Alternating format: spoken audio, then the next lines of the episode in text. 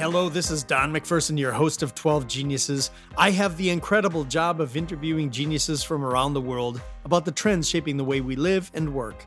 Today, we explore the future of cities. 2020 was brutal on many cities around the US. People fled urban settings and their office towers. There was social unrest and crime like we haven't seen in years. Perhaps no city was hit harder than New York. To help us understand how cities can rebound, New York City Commissioner Penny Abeywardena joins 12 Geniuses. We talk about what cities need to do to bring back people to work, solutions for addressing urban inequality, and the role cities play in combating climate change. This episode of 12 Geniuses is brought to you by the Think2Perform Research Institute, an organization committed to advancing moral, purposeful, and emotionally intelligent leadership. Penny, welcome to 12 Geniuses. Thank you for having me. Can you tell us what your title is and describe what you do for the city of New York? Absolutely. So, I have the pleasure of being uh, New York City's Commissioner for International Affairs. Most people don't know this, but New York City has the largest diplomatic corps in the world. So, we are host not only to the United Nations, to 193 permanent missions, and of course, UN affiliates like UNICEF, but we also have 116 consulates, which are important other arms of foreign governments based here in New York City, and then about 75 international trade commissions as well. So we have a very robust diplomatic corps, and as host city, my agency is uh, sort of critical in ensuring that they are able to navigate and uh, do their work here in New York City. You're on New York City's COVID 19 reopen task force. And before we talk about what the reopen plan is, can you describe the impact the virus has had on New York over the last year? New York City became the epicenter of the pandemic back in late March, um, well into April, May, early June. We had up to 5,000 positive test cases a day, up to 700 deaths a day. It was extraordinary. And I think, you know, most people know New York City is robust, lively, the city that never sleeps, and we shut down. We shut down to really hear ambulances all day long, all night long. It was it was real crisis mode. I hadn't, you know, some a colleague of mine at the UN, I think, said it best, and it was that no one ever anticipated New York City becoming the front line. And we became the front line. And it was both terrifying but also uplifting. So many New Yorkers stayed and we rallied and we supported each other. And it was pretty incredible how the community came together. And of course, my city colleagues worked, we all worked tirelessly, but um, you know, to be fair, some worked far more, far harder than others. Um, and so I'm so grateful. When you look back, what what has happened to the city in terms of unemployment or business loss? Um, you talked about people moving or leaving the city uh, the impact on the healthcare system. What are some of these indicators that have been impacted by the virus? We had to, as an administration, in terms of how we deal with COVID and how we get out, we had to focus on four areas. And this is how basic they were. We needed to ensure that all New Yorkers had access to food. We created a food czar. We suddenly had people that could not fathom going into a food line, you know, young tech startup employees, right? People who had no idea this would this could happen to them. We had to ensure that everybody was able to access food, um, ensure that they had a uh, roof over their head, access to uh, healthcare and um, health facilities. The one thing that we did not want were people that weren't insured um, who had COVID didn't feel comfortable going and getting and seeking the support that they needed. You know, these are all of the pieces that we had to get back to that it's just, you know, this is about the future of cities. This became about the basic of city government. What do your citizens need? It's food, it's security. That was the fourth piece of it, ensuring people felt safe, but it's food, security, a roof over their heads, and healthcare. And so that is where the bulk of our expenditure was in 2020. And when the mayor reflected on and re- released the budget um, late last year, one of the realizations were like you couldn't anticipate the costs that COVID incurred upon the city. But quite honestly, having a food czar, You know, we have over a million children in our Department of Education system. Um, all of them had to go to school remotely. One of the first things that we had to invest in was broadband in underserved communities and ensuring those kids had access to good Wi Fi. But if they didn't have tablets, the city was providing it so that they can access education from home. There were all of these increased costs that were impossible to consider prior to COVID hitting. And so these are these are the the ways in which we spent that we now need to get stimulus and get the support to essentially get New York City um, back up and running with some with some real financial support from the federal government. When you think about other U.S. cities that were impacted by coronavirus, were there any other U.S. cities impacted nearly as much as New York? Everybody's getting hit extremely hard within their context. I think New York City stands out because of the timing, because we were the first.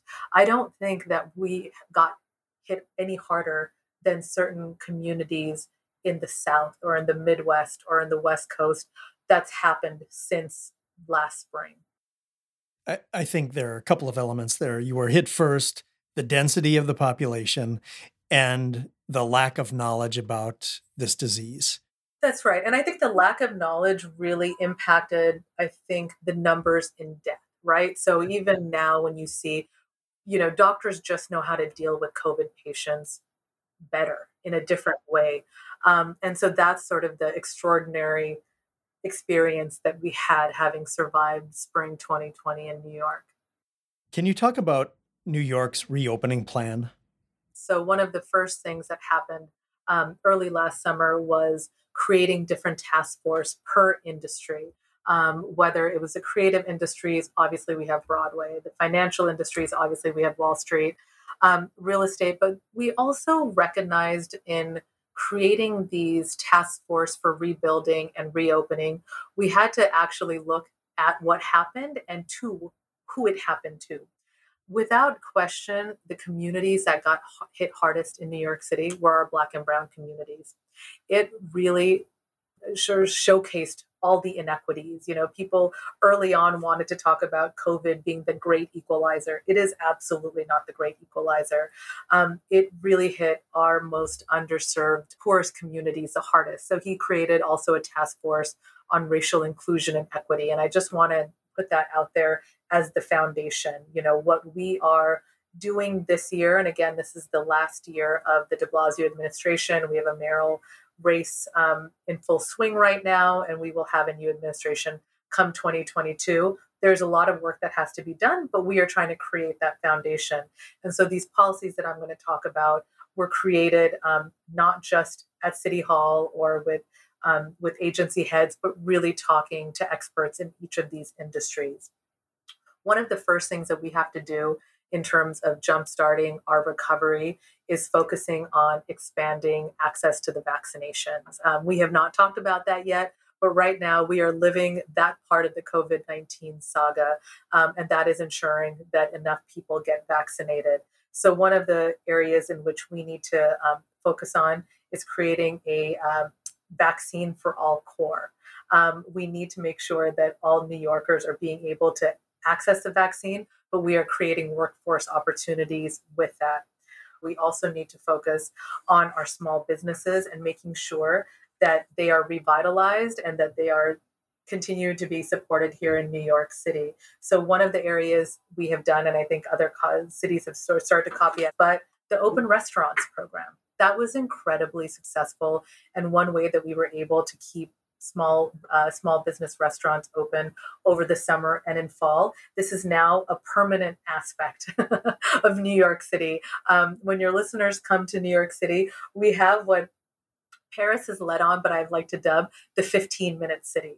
You can literally get everything you need in your neighborhood. Um, it, restaurants, bodegas, everything are now open almost, you know, 15 hours a day and if we're if you can't do indoor dining you can do it outdoors. There's just such a beautiful ability for us to to rethink the way the city is going to be. One of the things that we've focused on in, in terms of helping small businesses is a recovery tax credit business recovery loans. We are focused on cutting fines and red tape. This is just an area in which we know this is the heart of each of our communities. People think of New York City as this aggregate. It really is a bunch of small communities through our five boroughs, and we have to revitalize at that level of community. There is the digital divide. We are investing in broadband. This has to be the year of 5G, but we have to ensure that if this were to ever happen again, we have the infrastructure for our million plus students um, to be able to learn and grow and continue their education at home.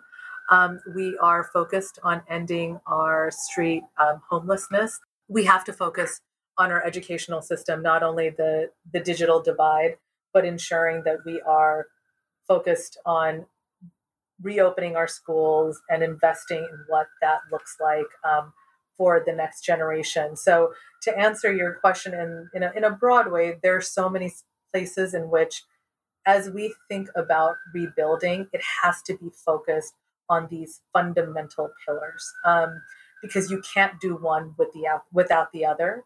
Um, so we've been rolling out all of these different policies, and again, one of the challenges is is that we are in an unprecedented financial crisis. So it is how we are working with the federal government, how we are working with the private sector that's going to really bring back, I think, the energy of the city.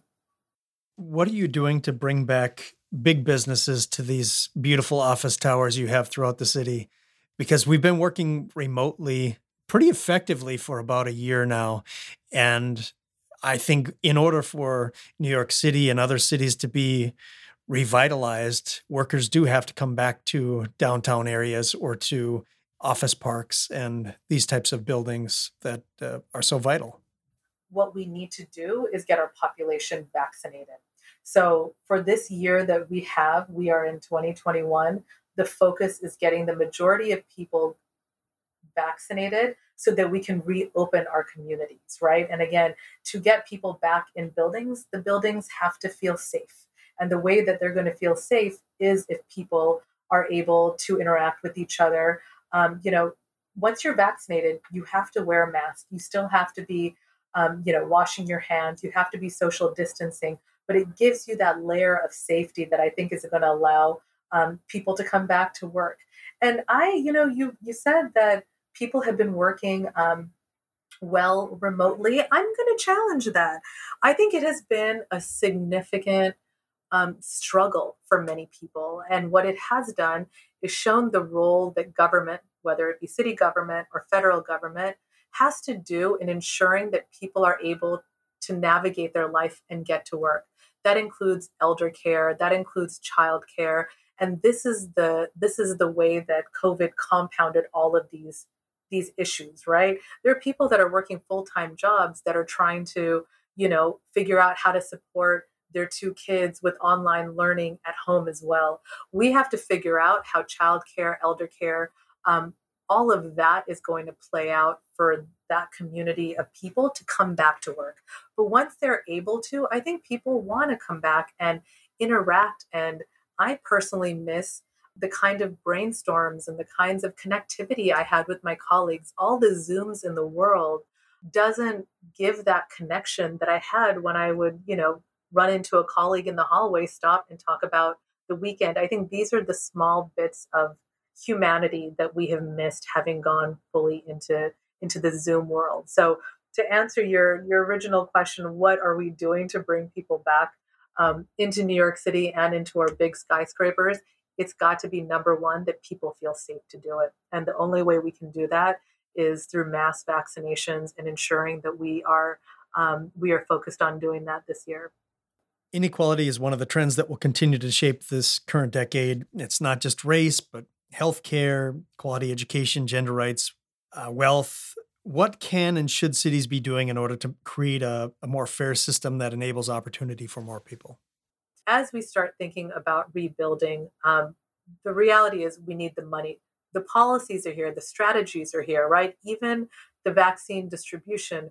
What we need, though, is the funding to help get us to that next um, to that next place. And I do think the federal government and the stimulus package is part of it, but we also need to reassess the way that, quite honestly, I think redistribution is a is a triggering word, um, but we need to see how how the community comes together to to support the people that have been really really hit. You have to imagine the last stimulus package stopped working a couple of months ago. We have so many, not only in New York City, but around the US, that are barely putting food on their table or keeping a roof above their head. And that to me is the real tragedy of COVID 19. It has made so many more people be put in a desperate situation, and that's got to be addressed at so many levels. You talked about how New York has has given out tools and tablets and, and things like that for yeah. students but but what what should the role or responsibility of the city be and particularly around education yeah, and it's funny because right now you can you can barely like uh, separate education from affordable broadband access.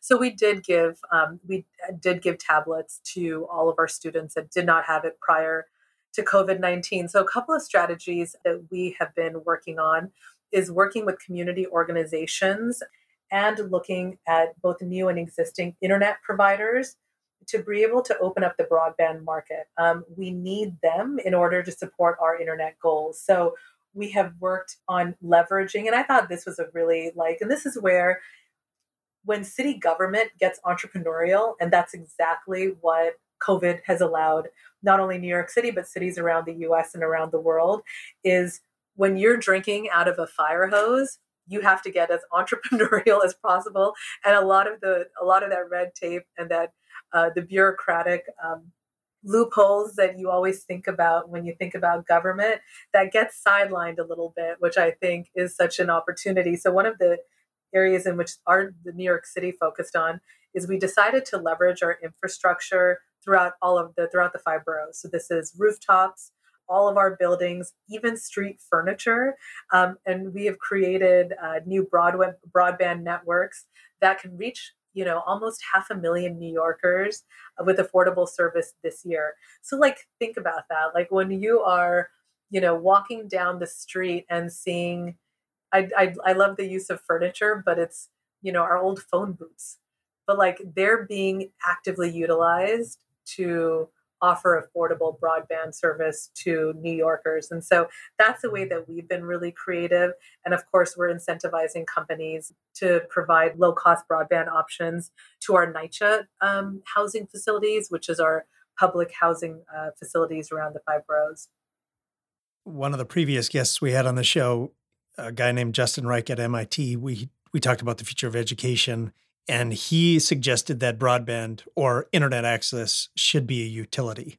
So accessible for all. How do you feel about that?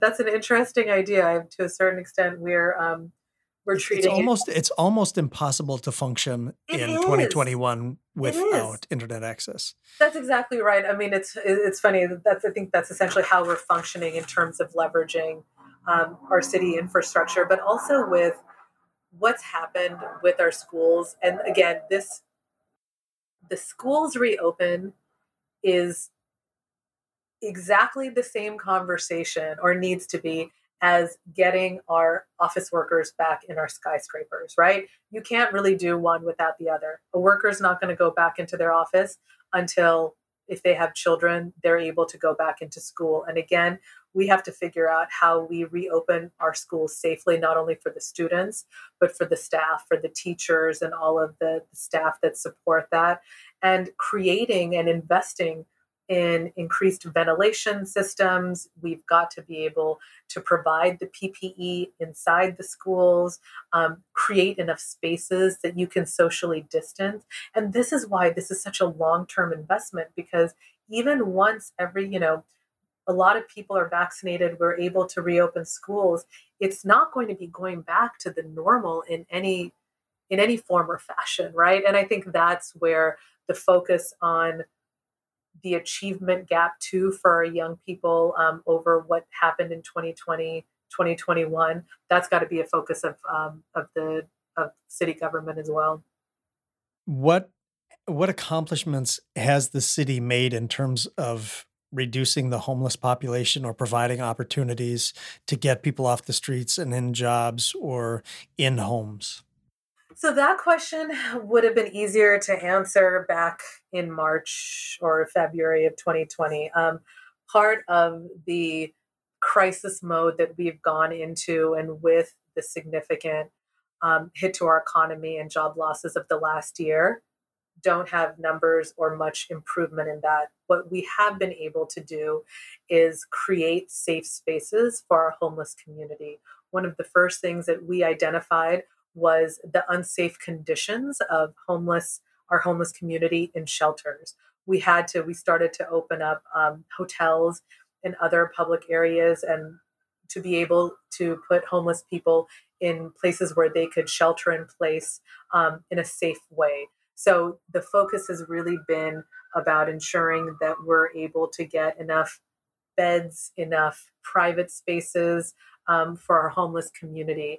Now, while we're doing that, there is still workforce development and other services that we partner with community organizations to provide them, but it's impossible to answer your question when what we're really seeing um, is an increase in need because of the hit to our economy over the last year, and which, quite honestly, Don, we're still living through. Right? It is, um, it is talking about the future of cities while you're in the middle of living through the crisis that's going to re- re- reshape that the future um, so there's a there's a lot of uh, building the airplane as we fly it right now Let's turn our attention to climate because many experts believe that this decade is make or break time in the fight against climate change. I would agree with them. I'm not an expert in climate change, but I I don't All see if we don't address it in New York City all agree with that. So we are in that moment for sure. So, so, let's talk about what specifically New York is doing to reduce its carbon footprint or address climate change. Yeah, I mean, the, I will say we have been doing this um,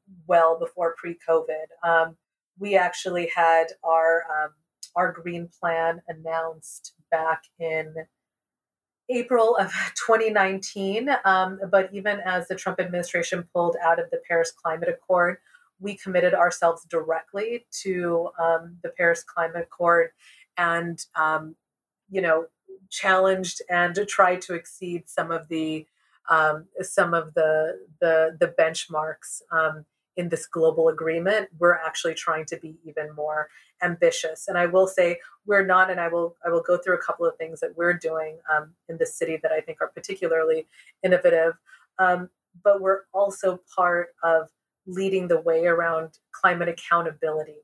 So we started with the London Mayor, um, Sadiq Khan, a global divestment network. And so we are divesting our pension funds um, billions of dollars from the fossil fuel companies. And this is a way of not only taking action in terms of what we're doing within the city, but where we're literally putting our money.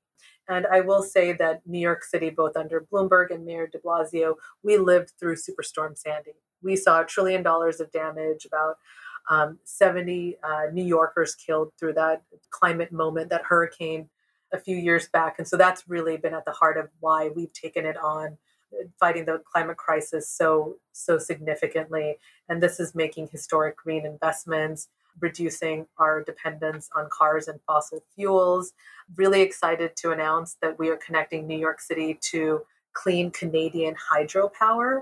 That is going to be a, a very significant uh, step that the city is going to, dramatic as we like to say. We're uh, aiming to reach our goal to power New York City's government with 100% renewable electricity by 2025. And so connecting us to this Canadian hydropower is uh, is critical in doing that. We are banning new fossil fuel connections by 2030. So this is part of our Green New Deal and we're working to lead cities across the country on addressing this. So we are going to move forward to ban new fossil fuel connections in new construction and that is you know that's that's a big step for a city like New York to, to commit to that. We are decarbonizing our New York City pension funds. So, as I mentioned, we're divesting from the fossil fuel industry, but it's not just a divestment in that. We are actually making significant investments in green technology. And again, you know, the role that New York City can play here as a market maker, um, as somebody that can work with cities like London, but cities around the US too, I think will be very significant for us moving forward. So that's come that's some of the primary things that we are we're doing in terms of achieving our commitment to the Paris Climate Agreement. And then, of course, there's a number of things we're doing in our communities, like expanding parks and bridges and new bike lanes and open street promenades that will make the everyday experience, livelihood of New Yorkers that much better from an environment perspective.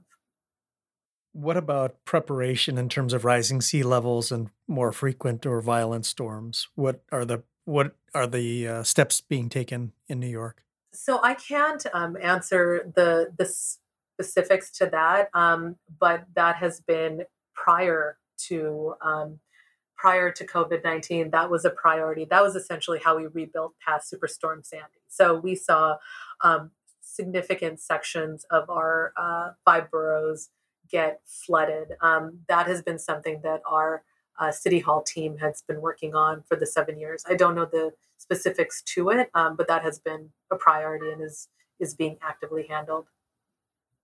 The UN is predicting that nearly 70% of the world's population will live in urban areas by 2050. I I couldn't believe that that 40% of the world's population lives within 60 miles of the coast. So that's about 3 billion people. Yeah. Um, much of the growth will be in China, India, Nigeria. How can cities that are poised for significant growth do it in a climate conscious manner? I think you talked a little bit about um, you know what New York is doing, but what would you what would you recommend to other cities that are going to be growing dramatically? And I looked at Lagos, Nigeria, for example, it's a city of 24 million people. It's on the coast. They're already experiencing massive, massive floods. And they predict that by the end of the century, the sea levels will rise about almost a meter in Lagos. So, what advice do you have? so, you know what? We have, we have been, we've decided um, early on we are not going to give advice because every country, every government, every region has its own local context. What we have decided to do instead in New York City is create a platform where we can exchange best practices. We believe that this is not about not the time to like start, you know, creating new ideas. This is about actually reflecting on what's worked and what can be transferable into your community. So that is something that you mentioned the UN, the United Nations back in 2015 agreed to the global goals. It's called the Sustainable Development Goals. Climate is at the heart of it. Cities and um, urban infrastructure is at the heart of it.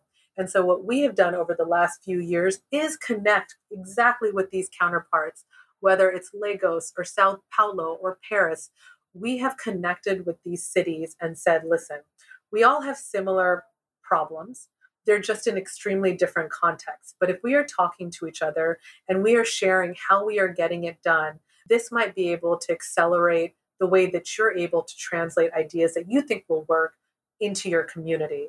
And so we have been doing that through what's called the voluntary local review movement, which is us, um, New York City, and about 220 cities and local governments around the world essentially translating what we're doing, whether it's in transportation or in climate or in gender equity, into the lens and framework of the Sustainable Development Goals and actively sharing and connecting on these ideas. So it's a little bit, I know you're looking for a, like a quick and easy answer, but I do think as cities, and I've gone to know so many different mayors, as they are being challenged with all of this, they're primary lens is the local context, the community they have to talk to, um, what is viable in their in their local context. And so the most useful thing that we have seen is by being able to present ideas um, in a common language that we're all using. In this case, we're using the Sustainable Development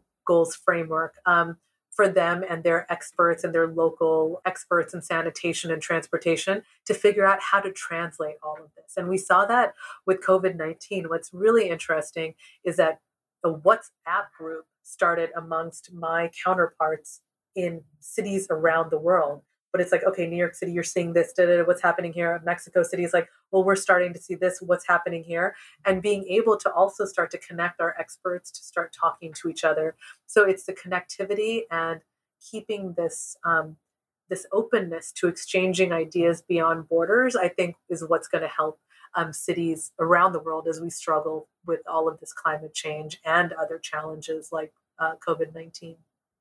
What's interesting to me about that, if I'm understanding it correctly, is that it's it's cities led. It's yes. not federal government led. Yes, exactly. And yes. What what is also interesting about that is I think a lot of people would th- think that local government or city government doesn't have a whole lot of power or influence, but you're indicating otherwise from an American perspective, I think the one thing um, that was a was a real takeaway for me during the Trump administration was that it was an opportunity for um, for progressives to be able to showcase the power of local government.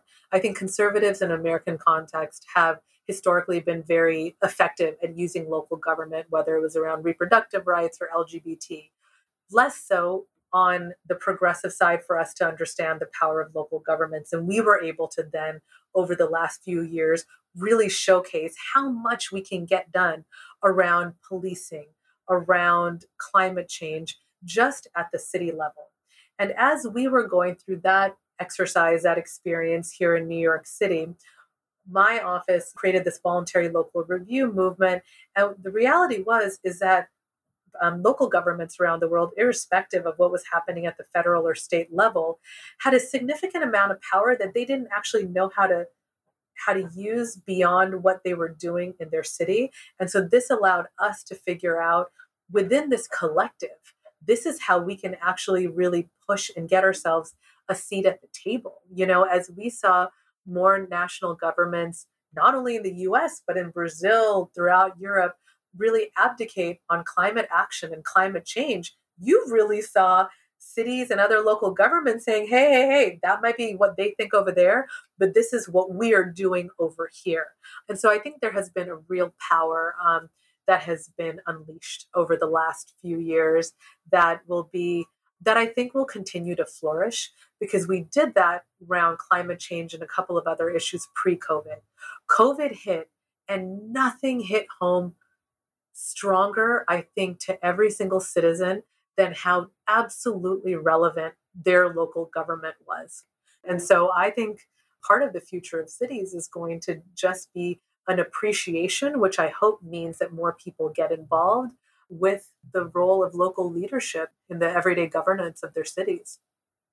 Yeah, I think another aspect or element is speed and resilience and agility. I think the agility piece is really important. Federal governments are not typically going to be moving quickly, and cities are going to have to if we're going to combat a lot of the issues that we've talked about so far. One other concept you talked about is the 15 minute city concept. Yeah. And we kind of glanced over it, but could you talk about what the 15 minute city is and and how that works for its uh, citizens. Yeah, and I think you know I think the only place that has actively taken it on, um, from my understanding, what I've read, is Paris. Then it really is, I think, the reality of both climate and COVID nineteen coming together. But how do you create an environment within your community where you're getting served all your needs, whether it is your work, whether it is your children's schooling, your healthcare needs, etc., are being serviced in that in your immediate community, so that you're not commuting, so that you're not essentially a burden on larger infrastructure that then impacts climate change. Um, so, you know, I, I, I said it um, largely in jest, but that is what I feel like is slowly happening here in New York City, or at least for me on the Upper West Side but I can function within pretty pretty well um, within 15 minutes of my home just because I happen to be living in a privileged neighborhood. But how do we then provide those kinds of services and resources into every community? That's the challenge. I don't know how successful Paris has been in it, um, but that is something that they are looking as in terms of their future future of cities. It seems like New York is set up for that. I've, I've been to Paris many times and I can kind of visualize yes, okay, so, you know, 15 minutes walking to work, 15 minutes to a school, restaurant, parks, hospitals, culture venues. These are these are accessible in Paris, but it seems like New York could be set up that way with maybe some exceptions in the boroughs. I mean, certainly Manhattan seems to be set up that way potentially. Yeah, and that's again, I think that the heart of it, what can the areas that can do that have to be well resourced. And so the challenge to that 15 minute city is ensuring that we're focused on every part of New York City and making sure that they're as well resourced as the Upper West Side is. Um, and so, again, that is part of why we are investing in broadband, in more parks and promenades, ensuring that our small businesses in Jackson Heights are able to sustain beyond this this crisis period um, and continue to thrive. So all of this is just you know the the thing about cities is that we are this ecosystem that thrives on the other on each other um, and so if you're not doing well then your neighbor is not doing well to a certain extent. You need that that community thriving fully for it to be working well. When you think about the city of the future what does it look like to you? To me the city the city of the future has to serve its poorest um, it has to has to have the the poorest and the most underserved at the heart of it. That community that individual has to have an opportunity to thrive for the city of the future to thrive. Um, you you mentioned a UN stat in terms of the number of people that are going to live in the city. It would be far too easy for that tale of two cities to quickly come where you know you have you you know a certain segment living comfortably and the rest just completely unseen and in the shadows. And to me that is not the way cities are going to thrive. All city policies all city infrastructure really needs to have a tilt towards that community to make sure that the opportunities are there whether in education access to healthcare affordable housing because if that part of the community is not thriving, I think it will damage um, the health of the city. Yeah, I think I think you're absolutely right. And in the United States, I think there are a number of broken cities. We've talked about this before. I would say San Francisco and LA certainly, Seattle very likely, and maybe New York and Chicago, throw them in there as well, where you have extraordinarily wealthy people and the city works very well for them. And they're able to enjoy the amenities. And then there are many, many people who are just hanging on by a thread. And that is not a great future scenario. Like it, it works for a while, but you're seeing, you look back to last year and the inequality and the riots and the protests, and you can expect that to happen for a long time if if we don't fix some of these things. I mean, that's that's exactly right, and I think that is the um, the ongoing challenge, but opportunity for people to get into government and into public administration and come in. I mean, I will say um, the one thing that I've really enjoyed about my last seven years in city government was the ability to be entrepreneurial. Obviously, um, you know, I have this incredible, you know, stage in which to do it, which is New York City. But the ability to bring different, innovative, creative ideas and policies into the work that I do, I think really allowed me to believe in the future of cities and the way that we're able to to address these challenges. So it's it's, it's rife with opportunity. It's just the right people need to get in, you know, and do the work. This has been a phenomenal conversation, Penny. Thank you for your time today, and thank you for being a genius. Thank you so much, Don. I really appreciate you um, having me on this podcast. Thank you for listening to 12 Geniuses, and thank you to our sponsor, the Think2Perform Research Institute. The next episode will explore the future of humanity. Our guest is author and futurist David Houle. That episode will be released March 23rd, 2021. Thank you to our producer, Devin McGrath, and our research and historical consultant, Brian Beerbaum. If you love this podcast, please let us know by subscribing and leaving us a review on iTunes or your favorite podcast app. To subscribe, please go to 12geniuses.com. Thanks for listening, and thank you for being a genius.